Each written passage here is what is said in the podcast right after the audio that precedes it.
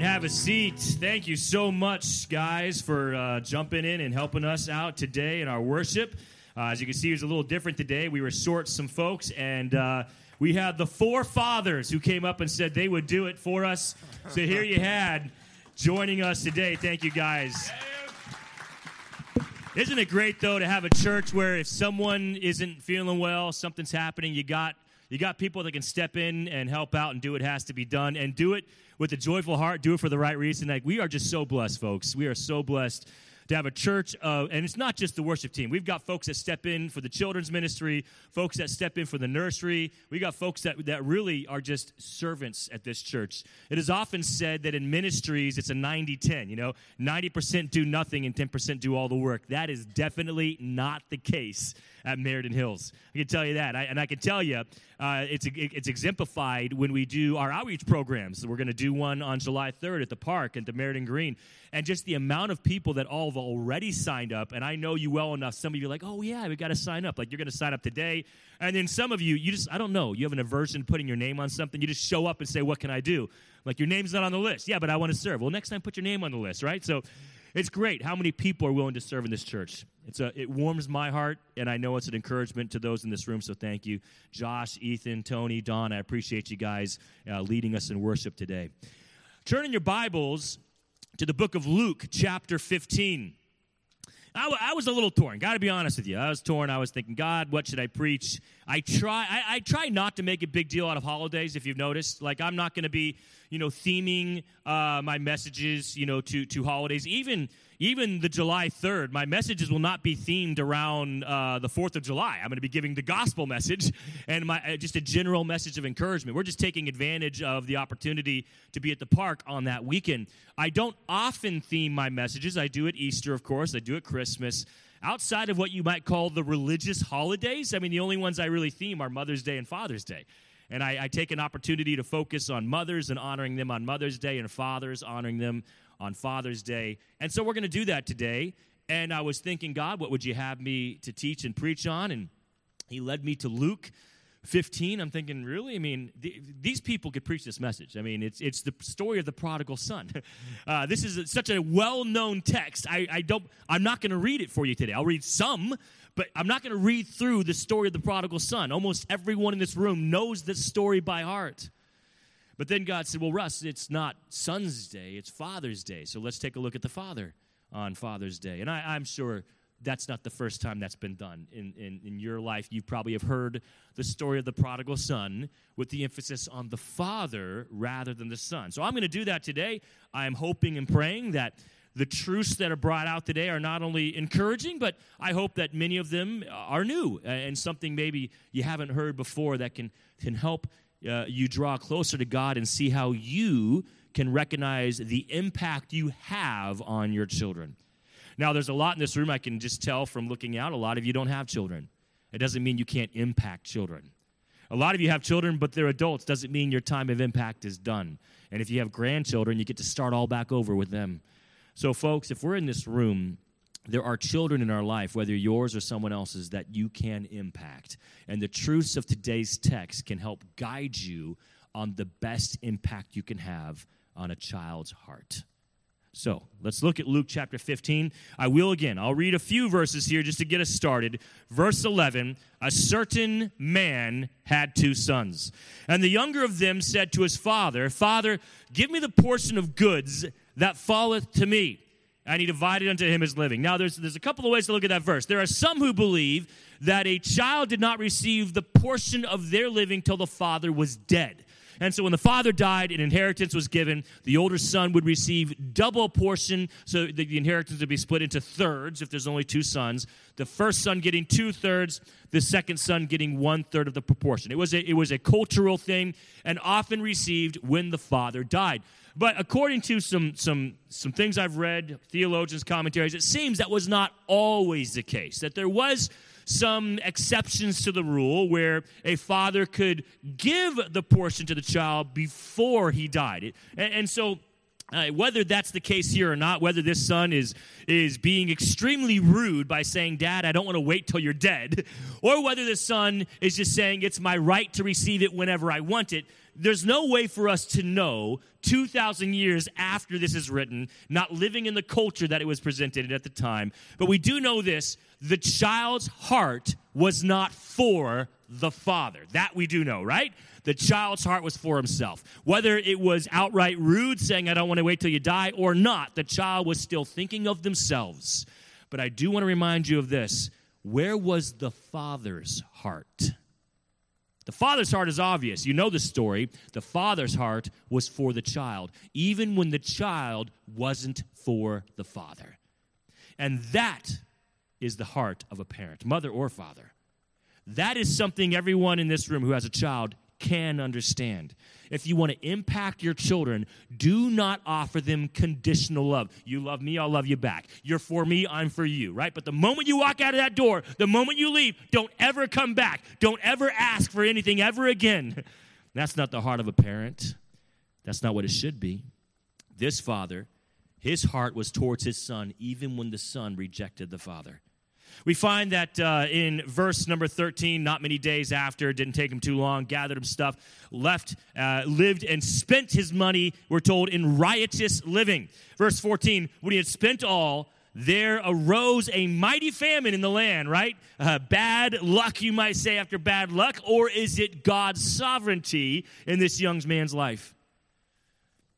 Whenever I pray for a prodigal, I always pray a similar prayer. God, do whatever it takes to help them recognize they need you. I do not pray for God's protection over the prodigal. I do not pray for God's blessing on the prodigal. In fact, I've been outrightly, I, have said out about my uh, family member, I said, God, take everything from them sooner than later so they can hit rock bottom now and not wait 5, 10, 15 years down the road. God, take everything from them. Help them to recognize without you they are nothing and they have nothing. That's my prayer for the prodigal. So this prodigal hits rock bottom. It gets worse, though. He starts digging past rock bottom and he starts working in a pig farm. You know the story, and you recognize and you know that for a Jew to work in a pig farm with swine was an extremely distasteful, if not outrightly uh, dishonoring position for him to be in. And while he is in verse 16, eating the food of the pigs, filling his belly with the husks of the pigs, he says in verse 17, coming to himself, he says, How many hired servants? Of my fathers have bread and enough to spare, and I perish with hunger. When this boy finally hits below rock bottom, the bottom of the bottom, where does his mind return to? Do you think he was thinking of his father as he was getting drunk and abusing drugs and spending time living a, a party life? I doubt it. I, I am pretty confident, knowing the human condition, that while this boy was living the party life, anytime his father came to his memory, he would have pushed him out. He would not have dwelt on his father, it would have only caused guilt, and this young man didn't want guilt. Only when the party was gone, only when the money was gone, only when all he had left was the guilt of his own bad choices did he finally look to his father, and that his father didn't bring guilt. Now it brought. The memory of his parent, whether the father, I know again, single moms playing both roles, whether the mother, the memory of a parent who loved him brought him hope. But only when he came to himself and realized, I have nowhere else to go but back to my father. You see, parents, when this prodigal son had somewhere else to be, his father only brought him guilt. When he had nowhere else to go, his father brought him hope. And how did that happen? Because the father's heart was for the son, even when the son's was not. On the way out, the father did not close that door of opportunity. On the way out for the prodigal son, the father did not say anything that would hinder the son's return. In fact, it, it seems very odd to me just how you might say, convenient, the father made it for the son to leave. A lot of dads would say, Well, if you're going to leave, I'm not helping you. I'm not giving you your portion. You're on your own. You get nothing. You're walking out here with the clothes on your back and should be grateful for that. Well, don't expect that son to look to you for hope when they have nowhere else to go. Don't expect that daughter to look to you for hope when they've hit rock bottom. This father thought, you might say, almost enabled the son. I don't believe so.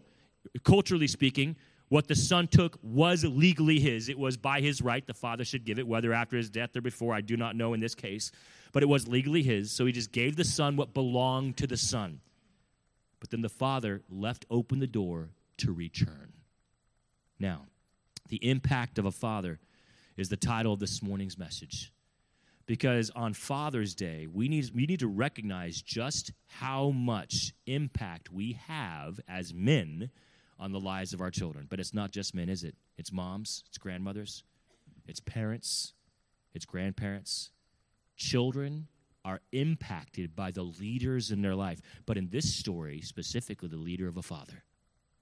So, the impact of a father, I have three points a father's provision, a father's patience, and a father's passion. Let's look at verse 12. The younger of them said to his father, Give me the portion of goods that fall to me, and he divided unto him his living. Letter A. A good father accepts less so that his family can have more.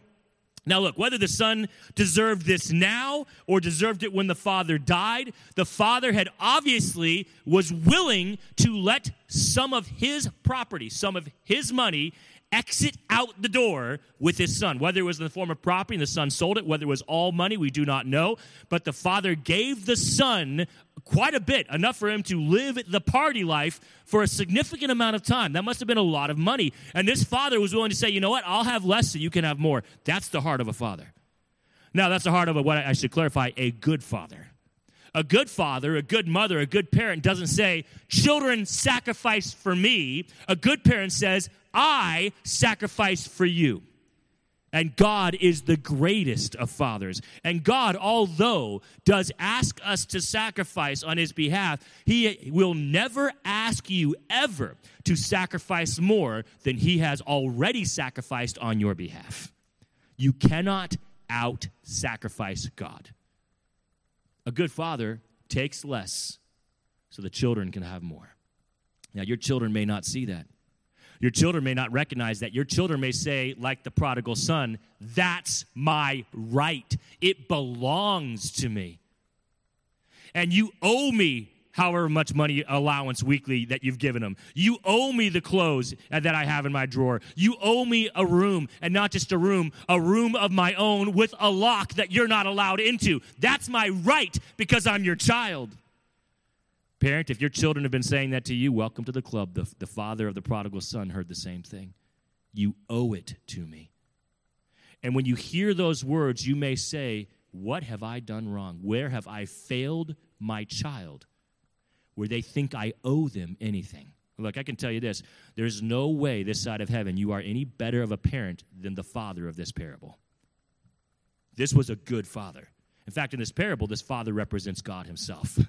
Right, you can't outshine God.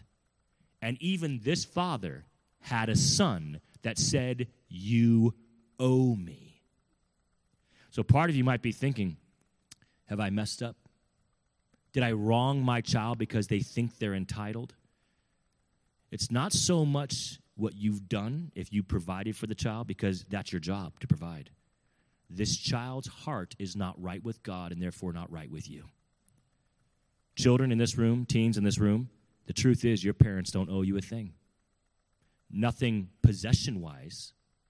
They do owe you food because, you know, they got to feed you. They do owe you uh, a place of protection. They, they owe you a, a place in the home, but they don't owe you your own room. They don't owe you designer clothing. It's a little funny when teens think they should be better dressed than their own parents who are actually working and earning the money. It's funny when, when kids make fun of their parents for how they dress and say, oh, you dress like an old man, you dress like an old woman. What they don't recognize is the parent is taking less so you can have more, teens. The reason you have nicer clothes is because the parents don't want to spend that amount of money on themselves because they spent it on you. The reason you have nicer clothes is because the parents are willing to sacrifice how they look so that you can be confident in how you look. But the problem with sacrifice, parents, is you can sacrifice everything you got, and some kids will still say, You owe it to me. Now, don't worry.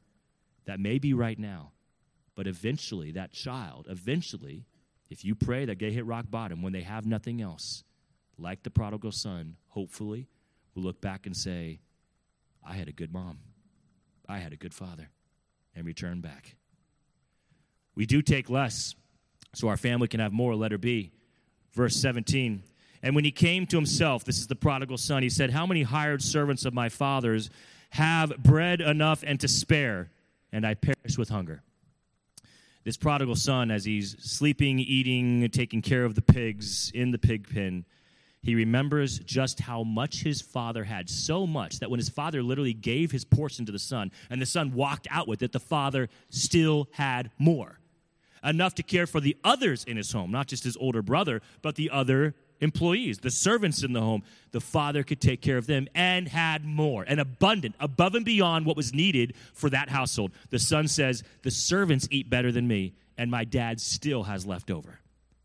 You know, it's interesting. This prodigal son, he obviously remembered what his dad had when the son had nothing. But I also believe this son remembered who his dad was, the kind of man that made sure if you were in my house, you had everything you need and more. Because that's the heart of a parent, isn't it? We work more, so our families have more. Now, there's a danger here. This father obviously worked pretty hard. I would, I would imagine at this point in his older age, he now has other people doing the work and he oversees it. But he obviously must have been a hard worker as a young man to get to this point in his life where he had two sons, uh, he had multiple servants, feeding a household, and an abundant leftover during a famine. An abundance left over. This is a smart, wise, hardworking man. But there is a danger to this statement. We as men often are the ones to cross the line here more than I think a lot of others. And that is, we work so much because we want our families to have so much. And the danger, dads, is not recognizing that more than any possession, your child needs connection. And that you can work so much to give your family so much, but what they're not getting is the thing they need most, and that is you. Dads, you can impact your children's life but it's very difficult to do so positively when you're not around. Dad, it's hard to impact your child's life in a good way when you don't have a solid connection with your child. And you could justify all day long, my children need more, they need more, they need more. No, no. Change that to my children want more. How much do your children actually need? That is your obligation. Fulfill that outside of the need, recognize they need you more than they need what they want, dads. And then you have to balance it out. Sure, a good father, a good mother doesn't want to give their kids just what they need. We want to give them what they want. I get that. I've got five kids. I understand that. You're not a bad parent for working more to give more to your kids, even above what they need. That is understandable. But understand this above what they need is a want. And every want, they need less than you. They need you, mom, more than they need their wants. They need you, dad, more than they need their wants. So, yes, a good father is going to work more to give more, definitely. But a good father also recognizes at some point they have enough, they need me. I'm going to be home. I'm going to be home for dinner. I'm going to be home over the weekend. I understand that's not going to be every dinner. I understand it's not going to be every weekend. You're going to miss some. But when you miss some, you make up for some. Do not be distant from your child and say, My job is to give them everything they need. That doesn't require you to be gone 20 hours every day, sleeping four and then leaving again. Your children don't need that much. A father's provision this child recognized that his father was a strong provider. And so when this child ran from the provider because they didn't know any better, right? Isn't that the truth, parents? Look, I want to say this about kids. I want to say this about teens. I want to say this about young adults. They don't know what they don't know. That's why it's your job, parents, to tell them what they don't know. You say, Well, I do, they don't listen. Well, then hopefully they'll remember when they realize, Oops, I did not know. Parents, your child doesn't know what they do not know. And your child thinks that you don't know anything. Here's what you do know, parents. You may not know nearly as much about them as phones. You may not know nearly as much about them as computers, as tablets, uh, about social media, internet as a whole. You may not have a clue about things that they grew up understanding from age two. You may not, but you know what you do know? You know people. You know character. Parents, you know the heart condition. You know how easily it is to be deceived. You know how many people out there are deceiving. That you know. What is going to help a child more? Knowledge of technology or knowledge of the human condition? See, your kids are trying to convince you you don't have a clue, but in their head, what they're talking about is technology. You need to bring it back to the human condition every time. And that you're an expert on. Why? Because you've made it this far and you're still alive. So you know more about the human condition than they do. And so, parents, unfortunately, they don't get it, a lot of them. I'm not saying all, a lot of them don't get it. When they get out into the world and are deceived and are hurt and are broken, and they, re- they recognize it was never about technology, it was never about clothing, it was never about all these things, the phones and social media. It was always about the human condition, personal, interpersonal relationships, knowing how to deal with people. That's what it was always about. They'll remember mom and dad knew what they were talking about. But if you've closed the door, they won't come back to you. If you leave it open, when they recognize that, you'll be the one they'll think about. And they'll remember you not only provided for them physically, you provided for them emotionally. Number two, a father's patience. And boy, does this father have patience in the parable. Verse 20 And he arose and came to his father. This is the prodigal son, but when he was yet a great way off, his father saw him and had compassion and ran and fell on his neck and kissed him. I do not imagine this father would have seen him a great way off if he was not looking for him. This father did not chase the son down. A lot of you would.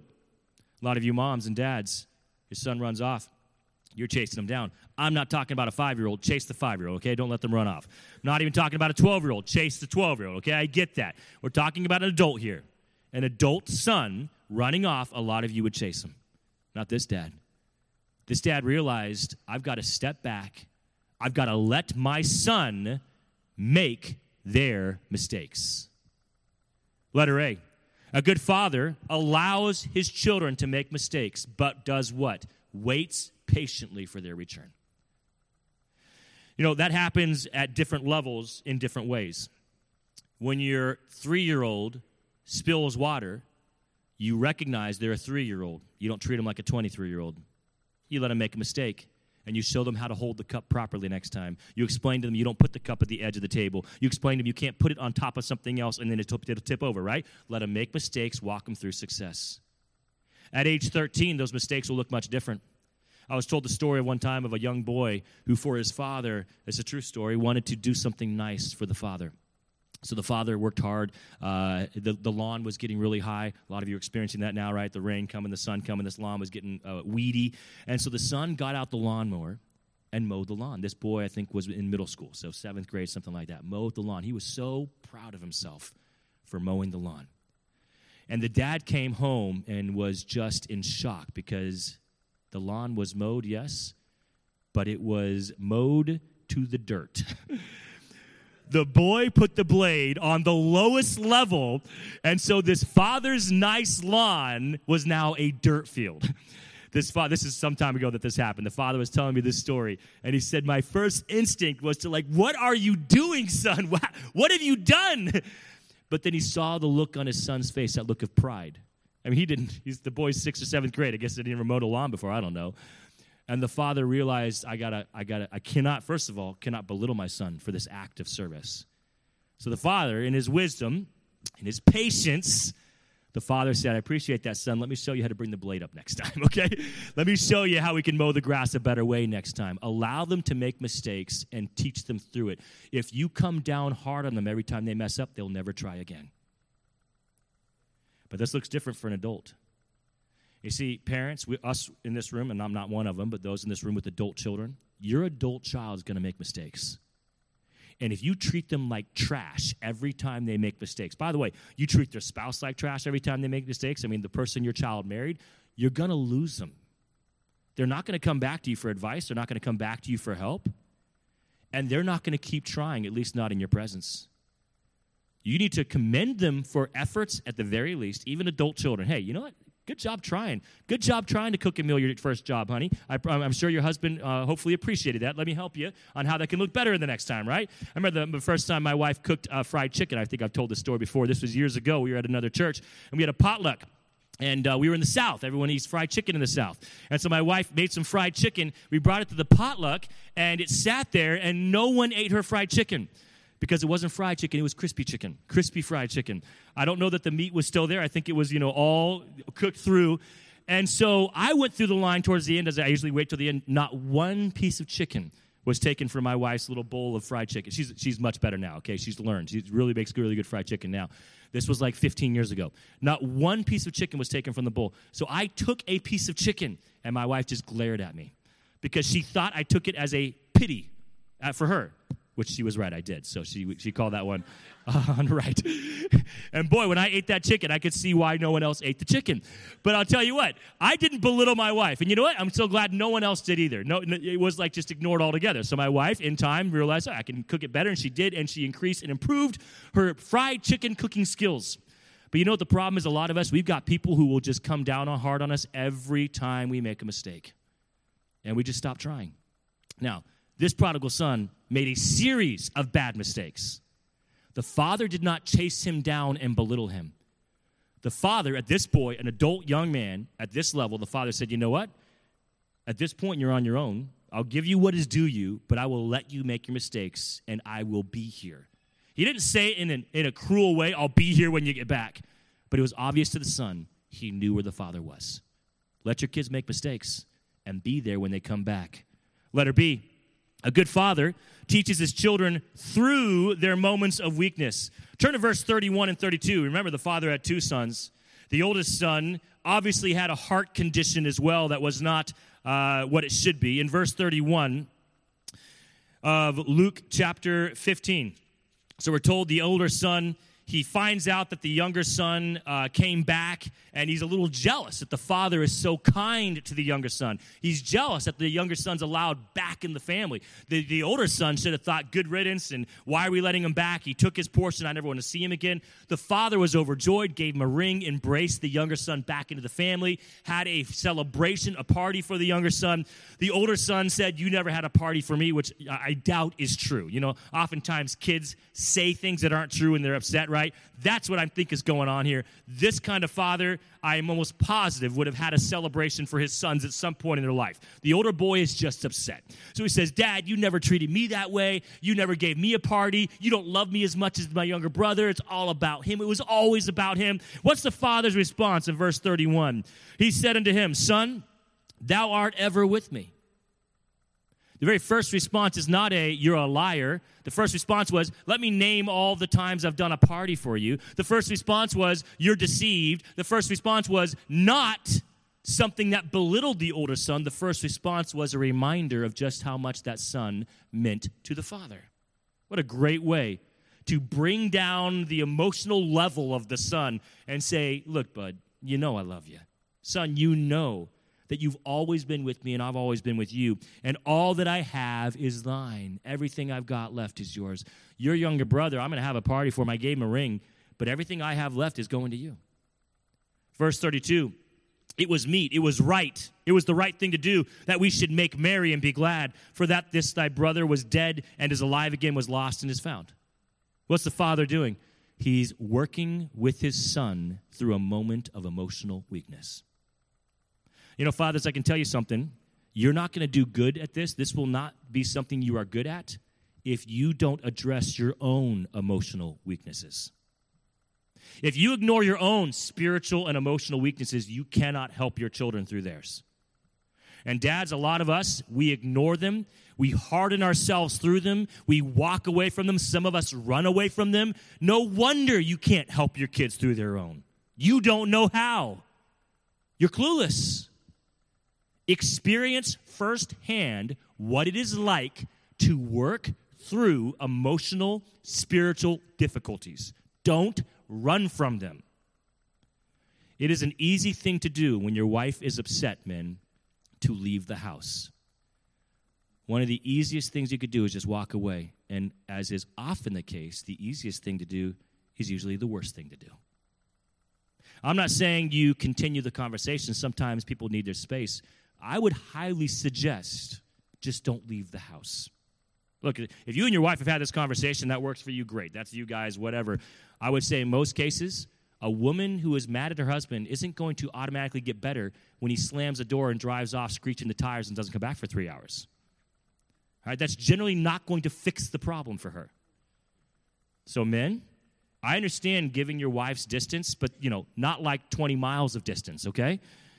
Give her like a few dozen yards. Go to the front room and hang out at the couch for a little bit till she's ready to talk to you, and then talk. Men, stop running from the problems in your life, especially when it's your wife, especially when it's your kids, especially when it's your God. Men, we're really good at running, and some of us in this room have been running for a long time. Some of us have been running since we were teenagers, and some of you are teenagers, and you are now starting that journey, and you are now running from God. And you will continue running from all of your emotional problems. You will run from your spiritual problems, and you will keep running. Not only will that hurt you, but if you are running from these problems, you cannot and will not stop to help someone else with theirs. And if you do, you won't know what to do. This father obviously wasn't a runner. And as soon as his older son had an emotional weakness, an emotional problem, the father was there and said, Let me work you through this with you. He didn't belittle the older son. In fact, I've heard a lot of messages focused on just the older son, no one else. Like it's the, the last few verses preached on nothing else, and the older son is pounded into the ground by these preachers. You know what I don't see? I don't see that father doing that in Scripture. Preachers are abusing this older son when the father himself did not. The father works with him and walks him through his emotional weakness to success. The impact of a father. And number three, a father's passion. What is it, dads, that brings you the greatest joy?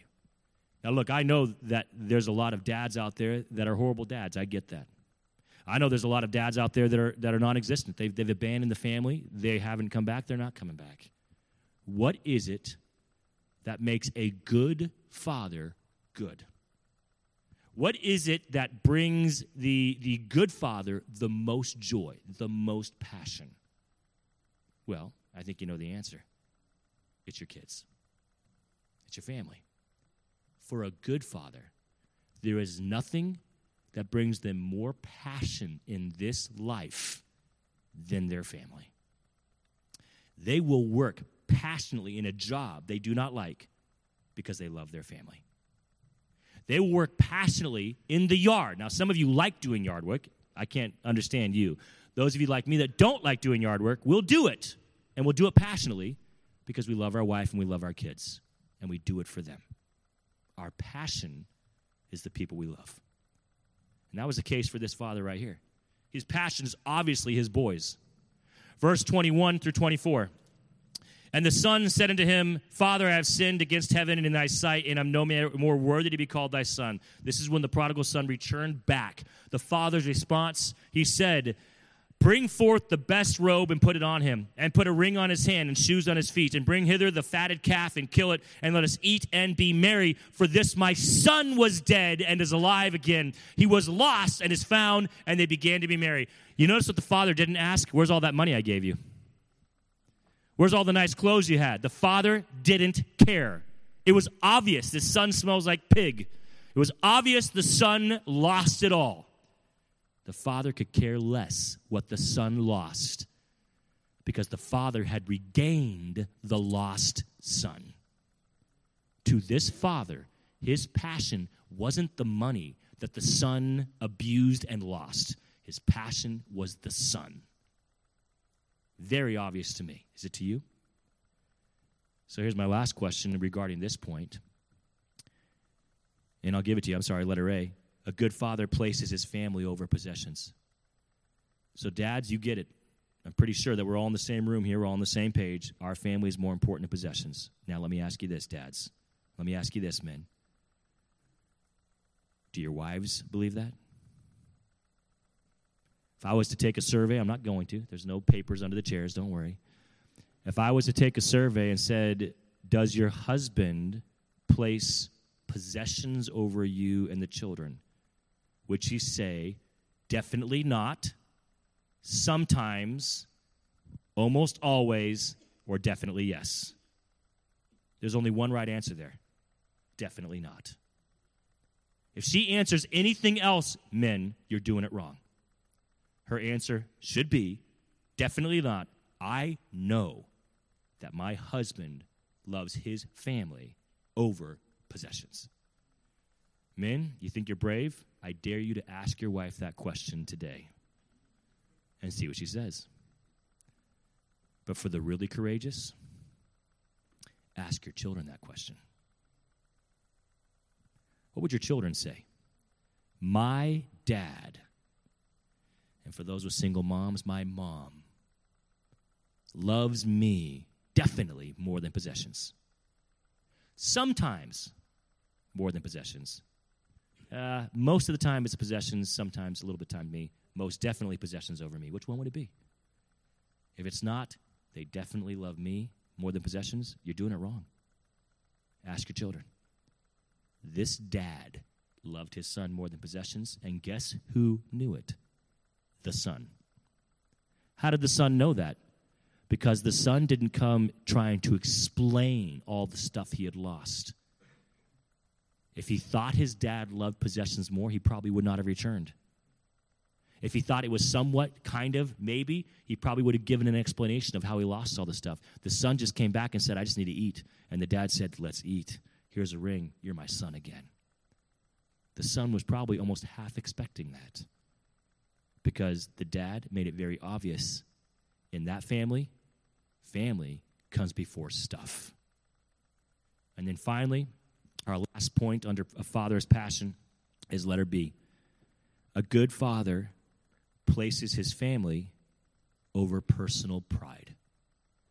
Verse 28 And he was angry. Who is this? Not the father. This is the older brother. The brother was angry. Remember why? Because the younger brother had a party thrown for him as, as, at his return. The older brother is angry and would not go in. This guy is acting like a little middle schooler, pouting outside. I'm not going to go in there. They hurt my feelings. I'm going to be out here and I'm going to I'm going to pout and make them come to me. You know what a lot of you dads would do? You say, I'm not going out there. He wants to eat. He's going to come inside. The food's in here. And no one bring him food. Make him come back inside. Not this dad. Read that verse. What does the dad do? The dad humbles himself. The Bible doesn't say he humble, but I can guarantee you there was humility involved here. The dad humbles himself, and we're told, therefore came his father out.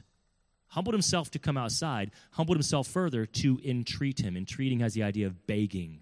Not in the sense of, please, son, please come inside. We miss you so much, but in the sense of imploring. Hey, come on back inside. What are you doing? The party's inside. Let's go. You're missing out. This father put his pride aside to help his son. And men, I hate to sock it to you right before we're done, but that's where we fail. That's it right there. I'm ending on the point that you should remember more than any others today. Your pride gets in the way with your conversation and your wife, and you just make it worse. Your pride gets in the way in the conversation with your children, and you just make it worse.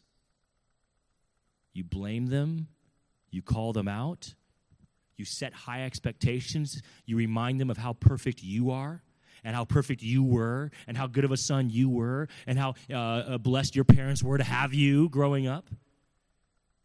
It's all about pride, and the kids aren't stupid, they see it. Your wife's not stupid, she sees it. She has no interest, men, in reconciling with you when you are placing your pride before her. And men, you may be talking to your children but you're not actually talking to them, you're talking at them. Because your pride was brought into that room. How dare you make our family look bad? What are you doing? You care more about what the community or your neighbors think about your family's name than you do your child's heart? What are you doing? How dare you make your mother look bad? That is not the issue here. The issue is your child's heart. Stop bringing your pride into the conversation. You know what the book of Proverbs says? That with contention, there's pride. Contention is arguing.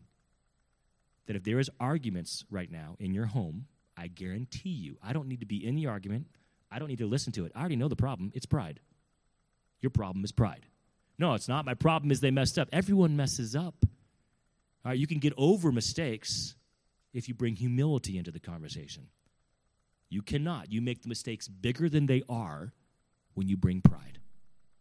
Dads, you want to impact your sons, you want to impact your daughters, you want to impact your spouse in a positive way, humility is the answer. Moms, I know it's hard. I know it's hard when our kids have messed up. I know it's hard when our kids have wronged us and hurt us. I know it's hard to be kind when they are not. I know it's hard to be calm when they are not. Humility. Step outside of your room and go to theirs. The idea of home court advantage is a big one. In fact, as a principal, when I was first overseeing the school, I would often bring people to my office and talk with them. And I realized every time I did that, they were uncomfortable. And, and the fact that they were sitting in my office, even my teachers would start to fidget. I'd look at them and say, "Have you done something I should know about that you're that you're nervous in my office? Uh, you want to tell me something? You want to confess? What's going on here?" Right? Almost every time the students, if they're in my office, they're nervous. And I've learned the advantage of meeting people outside of my office in theirs. Now, I don't always do that. There are reasons sometimes I still meet people in my office, but I do it a whole lot less. The students, I'll meet them somewhere else if I can, if, if I'm able to. Parents, stop making about you and your pride. Step outside of your pride, meet the child where they're at, talk with them, help them work through their weaknesses. Because if your passion is the child, then your pride is not. But I'll tell you this if your pride is your passion, then your child is not. So, what's your passion, parents? What's your passion, dads? Mine is my family. And I am more than happy to give up my pride for the sake of my family. How about you? Let's pray.